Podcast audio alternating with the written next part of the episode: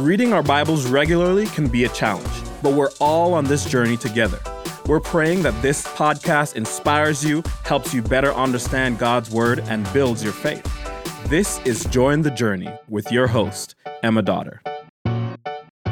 Thanks for joining. Today, we're taking a look at Nehemiah 9. But before we do, I have a quick announcement, and it's that on December 3rd, we are having a prayer gathering for Join the Journey at Watermark Dallas in the chapel at 5:30 p.m. I feel like a broken record at this point, but in short, we are taking over the normal Watermark prayer service and would love to see you there. I'm so excited for this gathering because the Journey staff team and I will get to meet a lot of you, which is super fun. Every day, you guys get to hear me talk about God's Word and what I'm learning, but very rarely do I get to hear y'all talk about what you're learning and what God's been doing. So join us on December 3rd as we celebrate all God has done through Join the Journey this year and expectantly ask Him to move through Join the Journey in 2024. We'll put all the prayer gathering details in the episode description and would love nothing more than to see you there. Even if you don't go to Watermark, you're invited. But all of that said, today, we are taking a look at Nehemiah 9. More specifically, though, we're answering the question, how do we know when we need to pause or adjust our routines? How do we know when we need to change our normal routines? For me, the most clear indicator that I need to adjust my routine or really my pace of life is that I will start to get sick. Too many nights of staying up late or getting up early, maybe both.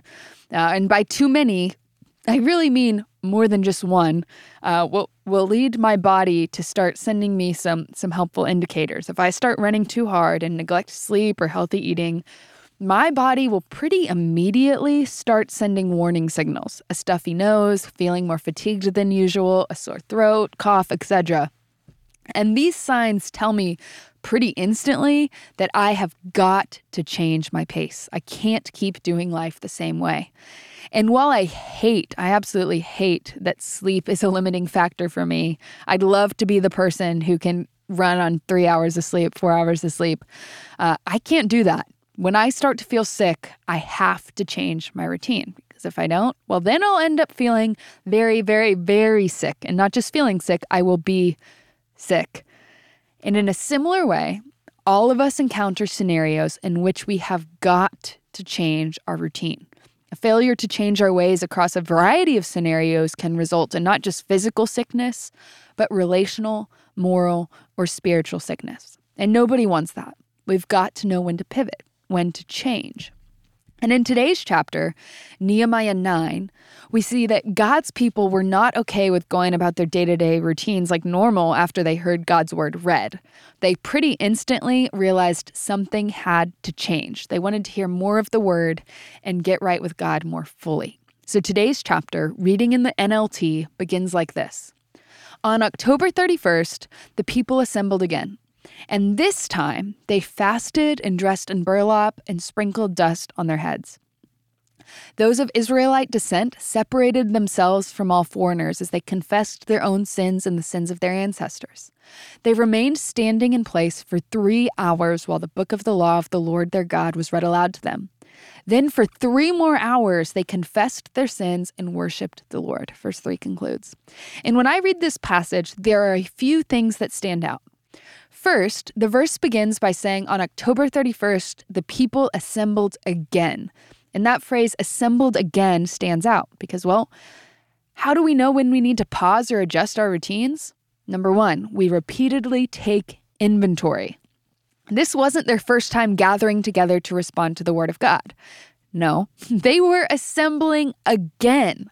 The Israelites knew that repeatedly they needed to gather and take inventory of their lives. If God's word sets the standard for righteous living, how are they doing at living righteously? Want to know when to change your routines? Take inventory. How do your habits and your routines, your lifestyle, measure up against God's word? The Israelites, they'd neglected God's word for a long time, and now they were returning to it to take inventory. Moreover, the Israelites prioritized believing community. Verse 2 reads, "Those of Israelite descent separated themselves from all foreigners as they confessed their own sins and the sins of their ancestors." Now, when we read separated themselves from all foreigners, I don't want you to think ethnic separation necessarily, because those of different ethnic descents were invited into the family of God. Rather, when you read that they separated themselves from foreigners, think, the Israelites prioritized doing life closely with those who believed in and wanted to follow Yahweh, those who were part of the family of God by faith. And as believers today, similarly, or somewhat similarly, we have to value Christian community. Other believers can help us identify sin patterns that we wouldn't normally see on our own. Hebrews 10:24 through 25 reads, "And let us consider how to stir up one another to love and good works, not neglecting to meet together, as is the habit of some, but encouraging one another, and all the more as you see the day drawing near." So, how do we know when we need to pause or adjust our routines? Number one, we repeatedly take inventory. If God's word holds the standard for righteous living, how does my life compare to that standard? Number two, value and listen to your believing friends, your Christian community, as they see things you might miss on your own. And lastly, number three, don't just read the Word of God, but respond to it. And I'd even add, don't just read the Word, but respond to it from a focused heart, or with a focused heart. Let God's Word move through you. Nehemiah 9, verse 3 reads, "They remained standing in place for 3 hours. They were still, while the book of the law of the Lord their God was read aloud to them. Then for 3 more hours, they confessed their sins and worshiped the Lord their God." One commentator reflects on Israel's response to the word of God by saying, "2 days after the solemn assembly," which we read about in chapter 8, verse 18, "the people were still mourning over their sins," chapter 9, verse 1. This was a genuine spiritual revival. In obedience to God's law, the people broke off forbidden alliances with non-Jews, see Deuteronomy 23, 3 through 8, and they also confessed their ancestors' sins as well as their own. They recognized that as a people group, they'd neglected God's word for quite some time. The commentator continues, "They listened to the reading of the law and worshiped God. 7 Levites led the people in confession and worship." Now, what's interesting to me is that the Levites led the people in confession of sin and worship. Sure, the reading of God's word revealed and definitely exposed sin, but part of responding to God's word is praising Him. The Israelites in today's text looked back on how God had previously provided for them. Think Abraham or the Exodus out of Egypt, etc. But we get to thank God for how He provided for us through Jesus' death on the cross and resurrection from the dead. God has provided a solution for sin once and for all, and every day after putting our faith in Him, He provides the spiritual strength we need to respond rightly to Him through His Holy Spirit who lives in us. Psalm 34:1 reads, "I will bless the Lord at all time. His praise shall continually be in my mouth." And then there's 1 Corinthians 15, 55 through 57. "O death, where is your victory? O death, where is your sting? For sin is the sting that results in death, and the law gives sin its power." God's word shows us our sin. But thank God, He gives us victory over sin and death through our Lord Jesus Christ. And lastly, as we close, 1 Thessalonians 5, 16 through 18. "Rejoice always, pray without ceasing, give thanks in all circumstances, for this is the will of God in Christ Jesus for you." So how do we know when we need to pause or adjust our routines?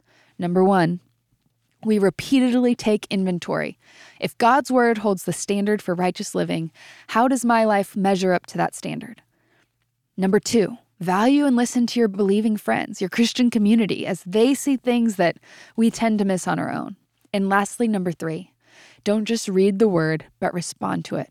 First with confession, then with praise and thanksgiving, as we're only able to do this Christian life because of what Jesus has first done for us. That's all we've got time for, but as always, I'm so glad we're all on this journey reading the Bible together. The Join the Journey podcast is produced by Watermark Community Church in Dallas, Texas. You can learn more about Watermark by connecting with us on social media. Just search Watermark Church, all one word. And to read along with us, visit jointhejourney.com. And thank you guys for listening.